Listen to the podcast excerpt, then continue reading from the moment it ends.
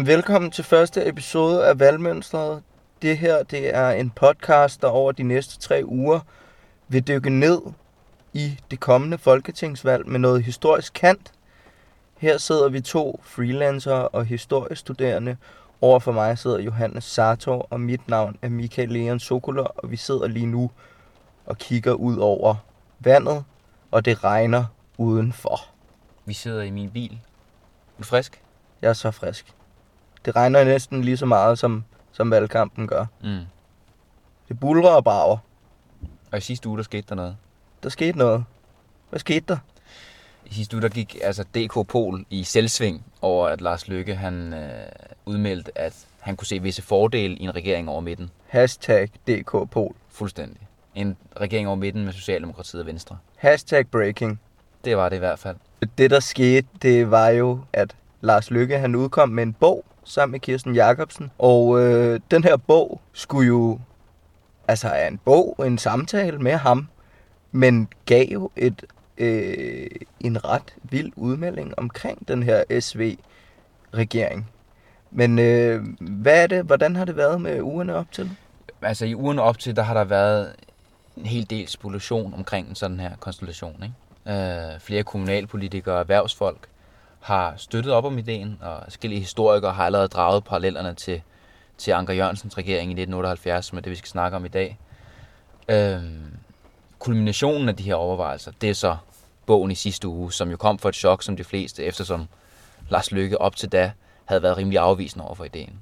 Ja, altså man må sige, altså han kommer jo... Øh kommer ud og sætter sig for nogle dage siden 10.30 og øh, blotter sig fuldstændig nøgen og rækker hånden ud og siger, hey, måske er jeg ved at tabe, eller måske er jeg ikke ved at tabe, men jeg vil i hvert fald rigtig gerne samarbejde med mm. Mette Frederiksen. Hun har jo afvist ideen, og de, men de radikale og Dansk Folkeparti har begge to været åbne over for det. Det må man sige. Men det ved vores lytter jo nok allerede godt. Det, det er vi helt sikre på, ja. at de gør derude.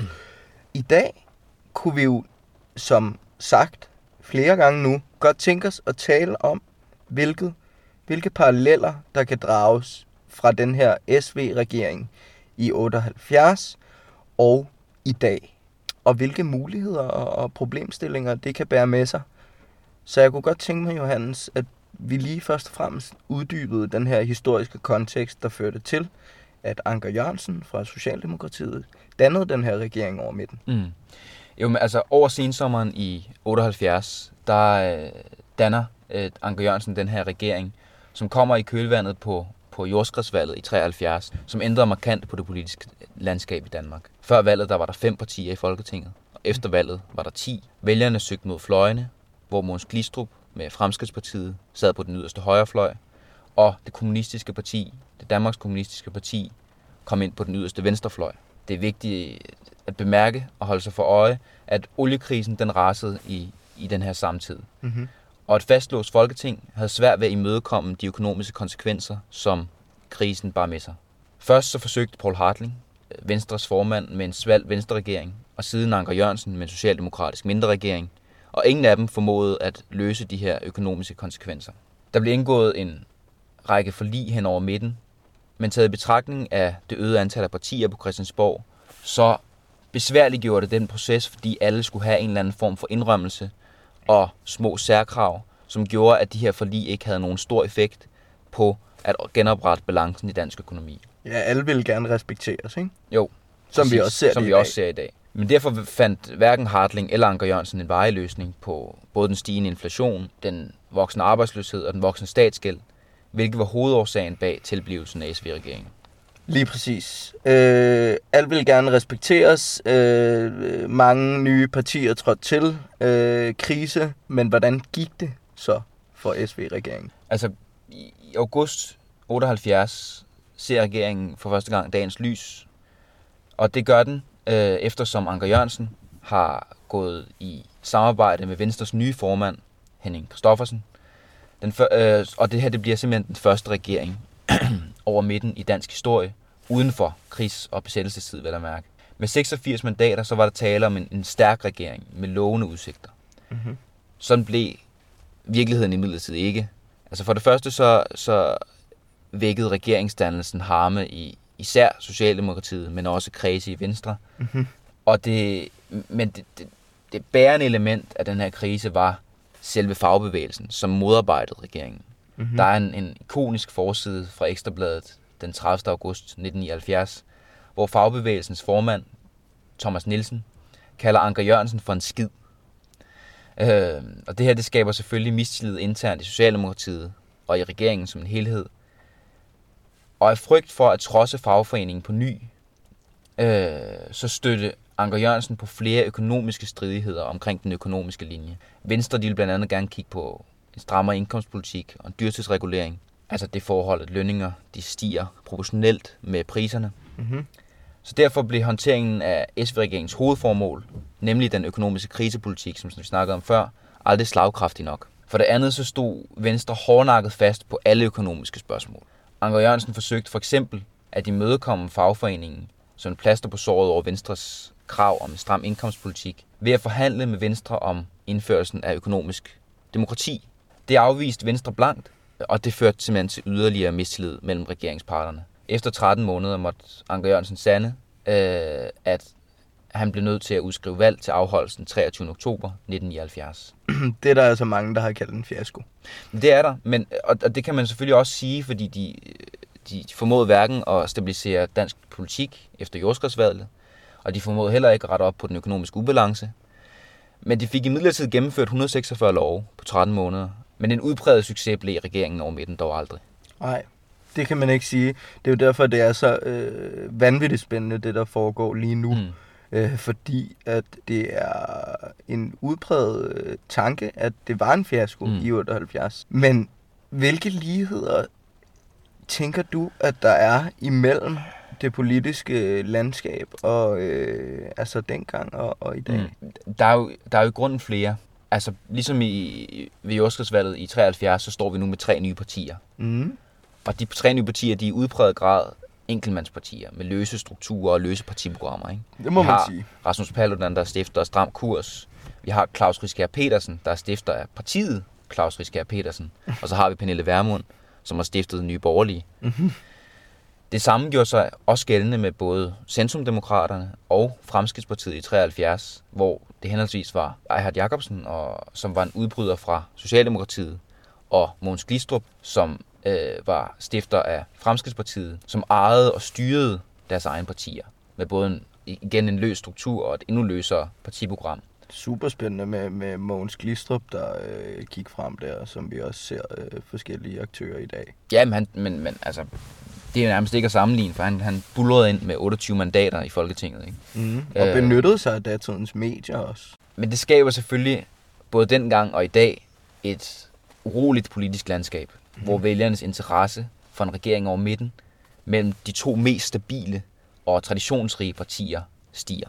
For det andet så ser vi, at snakken om dannelsen af en SV-regering, det kommer i kølvandet på en krise, både dengang og nu. Mm-hmm. Dengang så så vi, det var oliekrisen, som henholdsvis en venstre-regering og en socialdemokratisk regering forsøgte at løse. Og i dag, der er det flygtningekrisen, som har raset i mange år. Der har henholdsvis en socialdemokratisk og en venstre-regering også forsøgt at løse den her krise. Mm-hmm. I grunden så er det egentlig den vigtigste sammenligning i mine øjne. Da en af de store årsager til nedsmeltningen af Anker Jørgensens SV-regering var den store ideologiske forskel i håndteringen af økonomiske spørgsmål. I dag så er spørgsmålet om flygtninge og integration et område, hvor både Socialdemokratiet og Venstres politik er så godt som identisk, hvilket vi selvfølgelig kommer ind på lidt senere. Øh, og for uden flygtninge og integrationsspørgsmålet, så er velfærd og klima, som også er vigtige øh, valgemner, også områder, hvor de to partier nærmer sig hinanden. Og derfor så mener jeg, at forholdene er mere gunstige for en SV-regering i dag, end det var dengang. Ja, det må man sige. Det, det, mener, jeg, det mener jeg i den grad også. Mm. Og man kan jo også sige, at den oliekrise dengang var jo et økonomisk spørgsmål, som det jo også er gået hen og blevet i dag med flygtningespørgsmålet. Mm. Altså det er jo også et økonomisk spørgsmål i sidste ende. Hvor skal vi lægge vores penge? Skal vi lægge dem der? Skal vi lægge dem andre steder? Og sådan er det jo selvfølgelig med mange det er temaer. Det, det er det til dels, ikke? Det er selvfølgelig også øh, hele det her med integration og høje kriminalitetsrater og, og mange andre ting, som, som gør, at der er blevet ført en, en række symbolpolitiske tiltag hen over de sidste par år. Men der er, der er jo rimelig enighed, rimelig bred enighed, 85 procent af Folketinget, som er, er enige om den her stramme udlændingepolitik. Mm-hmm. Øh, og det var man bare ikke på samme måde dengang om mm-hmm. den økonomiske politik, fordi der er jo klare ideologiske forskelle mellem en borgerlig økonomisk politik og en fordelingspolitik, som mm-hmm. var det, Anker Jørgensen ville føre. Michael, hvis vi kigger på de sidste otte år i dansk politik, med henholdsvis en socialdemokratisk og en venstre regering, hvordan har de to partier så positioneret sig i forhold til hinanden? Der er det jo en god idé at se lidt på stemmeretningen i Folketinget, hvor det er sådan, at man kan se, at 90% af gangene har Socialdemokratiet stemt det samme som Venstre siden 2015. Og det er jo der, hvor Mette Frederiksen hun tager over for Helle Thorning. På andenpladsen kommer konservative, tredjepladsen Liberal Alliance, fjerdepladsen Dansk Folkeparti og femtepladsen Radikale Venstre. Så det er faktisk først på femtepladsen, at Socialdemokratiet stemmer overens med et klassisk, eller et, et, et, et, et parti på den røde blok. Ja, det kan man sige. I perioden mellem 2011 og 2015 er det sådan, at Venstre til gengæld kun stemmer 80% af regeringen, altså Helle Thorningens lovforslag. Det er også bemærkelsesværdigt, at regeringen på daværende tidspunkt faktisk indgår i et forlig, et skatteforlig med Venstre og Konservativ i 2012. Og derfor er der nogen, der vil mene, at det er startskuddet for det. På udlænding- og integrationsområdet i 2015 til 2018, som jo den grad i dag, i 2019 jo stadig er et rigtig øh, spændende spørgsmål, er det sådan, at 84,7 procent af alle lovforslag stemmer de sammen. Og det er interessant at kigge på så i den forhold til den sidste valgperiode, hvor de stemte kun overens, jeg mener det er 64 procent af gangene. Ja, det er det i den grad. Nå, Michael, set i lyset af det her, hvilke umiddelbare fordele og ulemper ser du så for dannelsen af en SV-regering i dag? Det er jo et ret sjovt spørgsmål, fordi at, øh, som vi også har sagt, øh, talt om, så, så buller valgkampen afsted, og der sker en hel masse. Og jeg må sige, der er jo sindssygt mange, øh, hvad kan man sige, ligheder imellem de to. Det er jo sådan, at på udenrigsspørgsmålet, retspolitisk og udlændingsspørgsmålet, er, jo det, er de jo faktisk enige. Mm. Så, så nogen vil sige, at det her er egentlig bare skal være en omrokering. Øh, og så kommer Mette Frederiksen ud for et par dage siden og, øh, for et par dage siden og siger, at hun mener stadig, at der er fem forskelle øh, imellem de to. Efter Lars Lykke, han fuldstændig bare har blottet sig med den her bog, så kommer hun ud og siger nej. Men det bliver hun selvfølgelig også nødt til, ikke? Fordi det er jo en gylden mulighed for hende at positionere sig stærkt i det her race. Fordi Lars Lykke, han har sat kortene på bordet, Fuldstændig. og nu står hun med alle i favnen. Fuldstændig. Og han, er, og, og han, har jo, altså, han har jo erkendt, at han er ved at tabe. Mm. Så han lægger den her bog ud, mm. og er sådan der, hey, øh, se hvordan at øh, vi godt kan enes øh, alligevel, ja. selvom at, øh, at jeg er ved at tabe Men der er det, det selvfølgelig også vigtigt at kigge på, at fordi de hårde tal viser jo, at der ikke er meget forskel på de to partier. Mm-hmm. Men politik er et magtspil, og det kan vi se i de her dage udspille sig. Ikke? Lars Lykke lægger kortene på bordet, fremstår stærk i nogens øjne som en ansvarlig, og fremstår svag i andres øjne som et fodboldhold bagud, som i sidste øjeblik spørger, om de kan bede om en uafgjort. Mm-hmm. Men Mette Frederiksen går ud og siger meget klart, det skal ikke, det, der, det skal ikke komme på tale, og vi er uenige på områder. Og det skal hun jo gøre, som leder af Socialdemokratiet, og som har gået på valg siden sidste grundlovsdag på, at de vil danne en socialdemokratisk mindretalsregering. Spørgsmålet er bare, om det bliver muligt efter valget, hvor at hun skal til dronningerunde, og hun har to, tre, fire øh, ufravigelige krav fra hendes, fra hendes støttepartier. Ikke? Jo, det, altså, man, man må helt sikkert sige, at de på hverdags måde prøver at bryde valgmønstre, eller bibeholde, eller noget helt tredje. Vi er i en tid, hvor de skriger på samling imod yderfløjene. Øhm, og derfor så er, hvis man spørger vælgerne, er en SV-regering enormt populært. Og hvorfor er det det? Fordi at vælgerne ikke kan se de store forskelle, ligesom vi sidder og snakker om. Mm. Så det her, det er et magtspil. Det er et magtspil mellem Lars Løkke og det er et magtspil mellem Mette Frederiksen. Og det var det også dengang.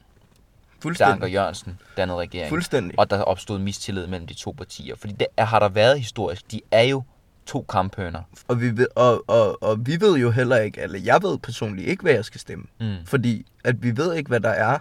Men, og, og det kan være svaret, at de bliver nødt til at samles. Men kan de samles? Alle, øh, hele den her retning, som det har taget, skaber, som vi også har talt om, det her vakuum, som gør, at der kommer en som Rasmus Paludan ind og råber højt, og kan tillade sig det.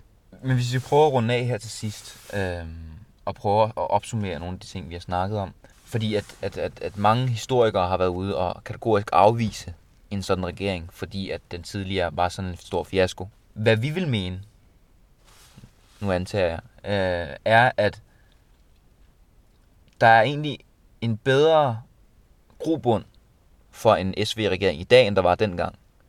Øh, fordi partierne læner sig i større grad op imod hinanden, både på klimaområdet, på øh, udlænding- og integrationsområdet, på Retspolitisk. retspolitisk, og med et lykkes kæmpe velfærdsløfte på 69 milliarder, også i velfærden. Flere socialdemokrater ude drille ham med, at han er blevet socialdemokrat i valgkampen. Mm. Så det eneste, der står der til hinder for det, det er, hvad skal man sige, magtforholdet mellem de to partier. Men hvis vi skal ved lære af øh, regeringsdannelsen i 78 Mm. mm. og det efterfølgende opbrud i 79, Mm. så må det være, at hvis det her skal blive en fuldbyrdet realitet, så kræver det, at begge partier lægger deres, øh, lægger deres øh, hvad skal man sige, magtpolitiske øh, ambitioner bag sig, Mm. for at danne en, danne en regering over midten. Tendensen er, at man i en række nordeuropæiske lande, blandt andet Sverige, danner regeringen over midten, altså bredere koalitioner. For eksempel i Sverige, hvor at, at, at, at Stefan Löfven endte med at danne regering hen over midten. Og jeg, jeg, jeg, jeg kunne sagtens se et, et, et scenarie, hvor Lars Løkke fragiver sig statsministerposten, for det er Mhm. sådan, øh, vælgermålingernes kolde tal viser, til, men, men veksler hans mandater til nogle ministerposter, og måske eventuelt en europapost for ham selv. Øhm, men en ting, vi i hvert fald kan lære af valget i 1978, eller regeringsdannelsen i 1978 og det efterfølgende opbrud i 79, er, at det var de interne uenigheder og de interne stridigheder i partierne, altså i Mhm. mm-hmm. henholdsvis Socialdemokratiet og Venstre, som gjorde, at der opstod mistillid imellem partierne over midten. Fuldstændig. Så hvis Og der, der er bedre grobund for det nu. lige præcis. Og Lige det skal præcis. bibeholdes og gro yderligere. Og det Og tror så jeg, at det det, vi gerne vil gøre. konkludere i dag, det er det her med, grobunden er bedre i dag, end den var end den dengang. var dengang. Selvom historikere har kaldt det et fiasko for dengang, det vil man uden tvivl kunne sige, men omstændighederne, om end meget lige i dag, er ikke de samme. Nej, Det er to partier, som har rykket sig en del og har rykket sig tættere på hinanden. lige præcis. Men det vil vi gerne sige tusind tak til øh, jer, der lytter med derude. Øh, og det her, det var første afsnit af Valmønstret. Vi ses i næste uge.